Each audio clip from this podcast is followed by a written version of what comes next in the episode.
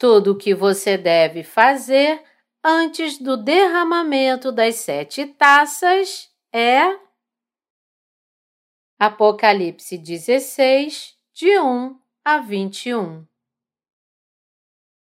Das pragas das sete taças, a primeira praga é a das úlceras, a segunda é a do mar que se transforma em sangue e a terceira é a da água doce que se transforma em sangue.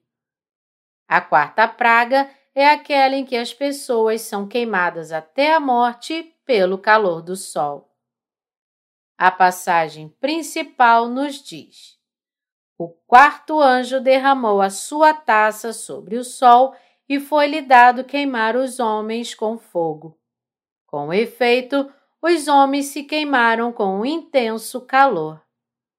Isso nos diz que Deus moverá o sol para mais perto da terra e queimará suas formas de vida até a morte. Quando Deus permitir que isso aconteça, ninguém será capaz de escapar do calor escaldante do sol, mesmo se cavar uma caverna profunda sob o solo e se esconder lá. Nem ligando condicionadores de ar de alta eficiência preparados para esta praga, eles seriam capazes de parar a praga de Deus. Todos eles não terão escolha a não ser morrer. Podemos apenas imaginar o que acontecerá a eles quando o tempo desta praga chegar. Sua pele vai descascar, sua carne por dentro será literalmente cozida, desmoronando e apodrecendo. Todos morrerão de câncer de pele. No entanto, mesmo que sejam queimados até a morte pelo calor escaldante do sol, as pessoas ainda não se arrependerão de seus pecados. A praga de Deus é incrível, mas também são essas pessoas que se recusam a se arrepender, mesmo quando sofrem essa praga. Como eles se recusam a se arrepender, as pragas de Deus continuarão. A passagem principal diz: Derramou o quinto a sua taça sobre o trono da besta, cujo reino se tornou em trevas e os homens remordiam a língua por causa da dor que sentiam e blasfemaram o Deus do céu por causa das angústias e das úlceras que sofriam, e não se arrependeram de suas obras. Quando olhamos para o mundo de hoje, não vemos um número incontável de pessoas que deveriam ser julgadas por Deus agora? Mas porque Deus está segurando sua ira com paciência, eles ainda não foram julgados. No entanto, se eles morrerem sem crer no Evangelho da Água e do Espírito dado por Jesus Cristo, serão ressuscitados por Deus em corpos imortais mas enfrentarão o sofrimento eterno no fogo eterno do inferno. Quando isso acontecer, as pessoas vão querer morrer, pois seu sofrimento será grande demais para tolerar. Mas o sofrimento do inferno durará para sempre. Chegará o tempo em que aqueles que serão julgados por Deus desejarão morrer mas a morte fugirá deles, pois Deus os impedirá de morrer para que possa julgá-los para sempre. A sexta praga é da guerra do Armagedon. E a sétima é a última e final praga com um grande terremoto e grande saraivada de pedras. Os versículos de 17 a 21 nos falam: Então derramou o sétimo anjo a sua taça pelo ar e saiu grande voz do santuário do lado do trono, dizendo: Feito está. E sobrevieram relâmpagos, vozes e trovões, e ocorreu grande terremoto, como nunca houve igual desde que a gente sobre a terra. Tal foi o terremoto, forte e grande. e a grande cidade se dividiu em três partes e caíram as cidades das nações. E lembrou-se Deus da grande Babilônia para dar-lhe o cálice do vinho do furor da sua ira. Todas as ilhas fugiram e os montes não foram achados. Também desabou do céu sobre os homens grande saraivada, com pedras que pesavam cerca de um talento, e por causa do flagelo da chuva de pedras, os homens blasfemaram de Deus, porquanto o seu flagelo era sobremodo grande. A passagem acima nos diz que quando Deus derramar a sétima taça, um grande terremoto atingirá o planeta, o mundo inteiro se dividirá em três e os edifícios que ainda existirem nesta terra serão todos derrubados, não permanecendo nenhum deles intactos. À medida que este mundo estiver sujeito à ira feroz de Deus, todas as ilhas e montanhas desaparecerão. As montanhas do Himalaia ainda estarão de pé quando isso acontecer? Claro que não. Todas as altas montanhas desaparecerão diante dos olhos dos vivos. Cada montanha neste mundo simplesmente evaporará sem deixar vestígios. A passagem também nos diz que enormes pedras, cada uma pesando até 100 libras, ou 45 quilos, cairão sobre esta terra. Haverá alguém que possa sobreviver a esses terremotos e pedras? Apocalipse 18 nos diz que a ira de Deus virá sobre aqueles que não creram nele e que ignoraram sua palavra. Algumas pessoas neste mundo afirmam como se fossem divinas Nunca serei submetido à ira de Deus, nem jamais serei julgado por ele. No entanto, o julgamento de Deus virá precisamente sobre este tipo de pessoa que está cheia de seu próprio orgulho e arrogância. Devemos acreditar que este mundo desaparecerá quando for atingido pelas pragas das sete taças derramadas por Deus nós devemos ter fé na palavra de Deus. Deus nos diz que Ele fará este mundo desaparecer. Este mundo, portanto, não durará para sempre. Como tal, todos aqueles que estão enfrentando o seu fim próximo devem acreditar nesta verdade ainda mais firmemente e buscar sua fé espiritual. Todas as pessoas deste mundo devem, portanto, ser despertas de seu sono espiritual. Não sei com que tipo de fé você pode ter vivido sua vida até agora, mas agora é a hora de você concentrar sua atenção no que acontecerá no fim dos tempos, acordar e acreditar. Você deve, portanto, ter o conhecimento exato das pragas profetizadas em Apocalipse e você deve estar alerta. Nosso Senhor Jesus nos disse que esta terra em breve estará sob as pragas das sete taças de Deus. Como tal, devemos esperar pelo Senhor Jesus enquanto continuamos a pregar o Evangelho, mesmo que as pessoas não o recebam bem. O destino deste mundo está agora em risco.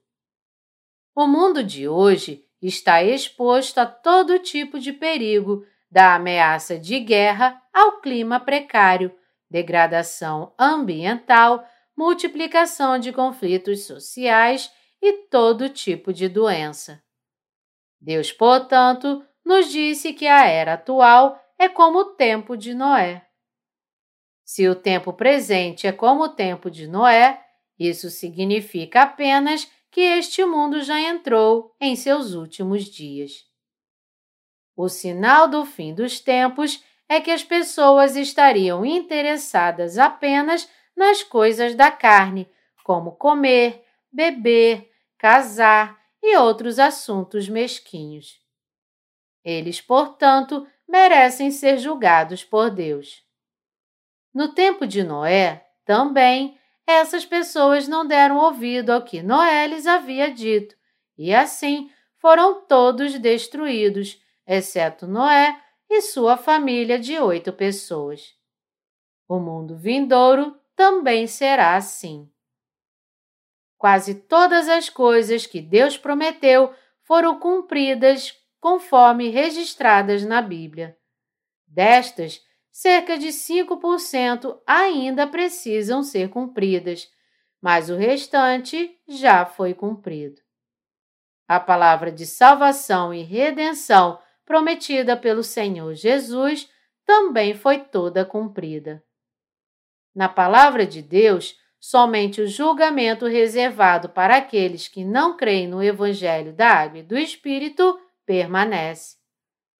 E para os santos nascidos de novo, apenas o reino milenar e o novo céu e nova terra, onde os justos entrarão e viverão, os aguardam.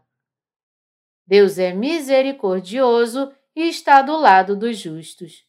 No entanto, para aqueles que merecem sua ira, Deus certamente trará sua ira sobre eles, enquanto sobre aqueles que merecem sua misericórdia, ele certamente concederá sua misericórdia. Quando essas pragas acontecerão? As pragas das sete taças virão após o martírio dos santos, pois a marca 666, lançada sobre este mundo, será resistida pelos santos. Depois das pragas virá a primeira ressurreição, o reino milenar e o julgamento final de Jesus sentado no grande trono branco. Isto será seguido pela abertura do eterno reino dos céus. Por meio da Bíblia, devemos alcançar o conhecimento da providência de Deus. Você acredita no fato de que Jesus ressuscitou dos mortos? Você crê que o Senhor Jesus fez todos os pecados da humanidade desaparecerem através do seu batismo e sangue? Nosso Senhor Jesus levou todos os pecados da humanidade com sua água e sangue, ressuscitou dos mortos em três dias e agora está sentado à direita do trono do Pai. Como tal, os pecados daqueles que creem em Jesus Cristo claramente desapareceram, e assim como Cristo ressuscitou dos mortos, eles também serão ressuscitados. Os santos serão, portanto, glorificados com o Senhor Jesus, mas enquanto estiverem nesta terra, também enfrentarão muitos sofrimentos pelo Senhor Jesus. Mas os sofrimentos deste tempo presente não são dignos de serem comparados com a glória que os espera, pois esta glória é a única coisa que espera os santos nascidos de novo.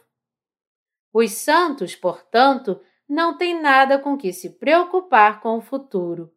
Tudo que os justos precisam fazer é viver o resto de suas vidas pelo Evangelho e por sua fé.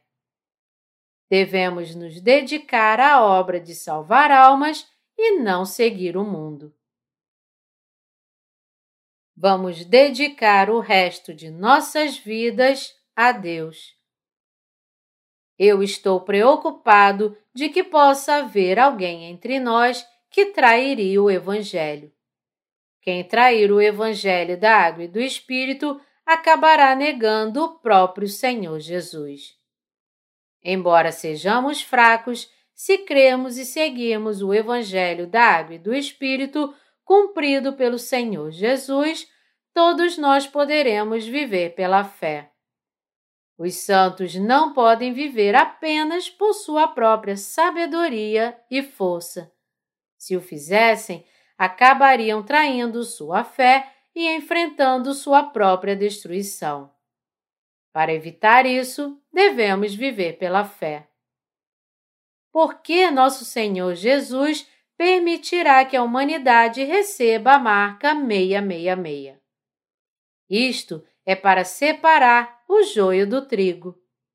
Antes de permitir que os santos sejam arrebatados, a primeira coisa que Deus deve fazer é separar claramente o joio do trigo. Há batalhas espirituais a serem travadas pelos santos. Como tal, os santos não devem evitar lutar contra os inimigos de Deus. Se hesitarem em lutar contra Satanás, podem receber um golpe fatal de Satanás. Portanto, todos os santos devem e podem travar batalhas espirituais até por si mesmos. Todas as batalhas espirituais travadas pelos santos são justificáveis. Para seguir a Deus, todo santo deve lutar e vencer Satanás e seus servos. Os santos devem lutar pelo reino de Deus. Eles também devem ser perseguidos pelo reino de Deus e odiados pelas pessoas do mundo. Que os santos tenham a oportunidade de lutar pelo Senhor Jesus é algo bom. Se esta oportunidade de lutar por Deus foi dada a você, você deve agradecer a Ele por isso. Tal luta é uma boa luta, pois é uma luta pela justiça de Deus. Deus ajuda os justos. Não há muitos dias restantes em nossas vidas, minha esperança e oração são que todos nós vivamos nossas vidas restantes lutando as batalhas espirituais e fazendo as obras espirituais até estarmos diante do Senhor Jesus. Não importa o que as pessoas deste mundo nos digam, devemos lutar as batalhas espirituais, produzir os frutos espirituais e oferecer esses frutos diante de nosso Senhor Jesus. Quando o dia do retorno de nosso Senhor Jesus chegar, vamos todos estar diante dele com confiança. Quando este dia chegar, o Senhor Jesus enxugará nossas lágrimas e nos deixará viver em um lugar onde não choraremos mais, nem sofreremos dor novamente, nem encontraremos mais pecado. Vamos todos viver pela fé e por esta fé vamos todos entrar no reino de Deus.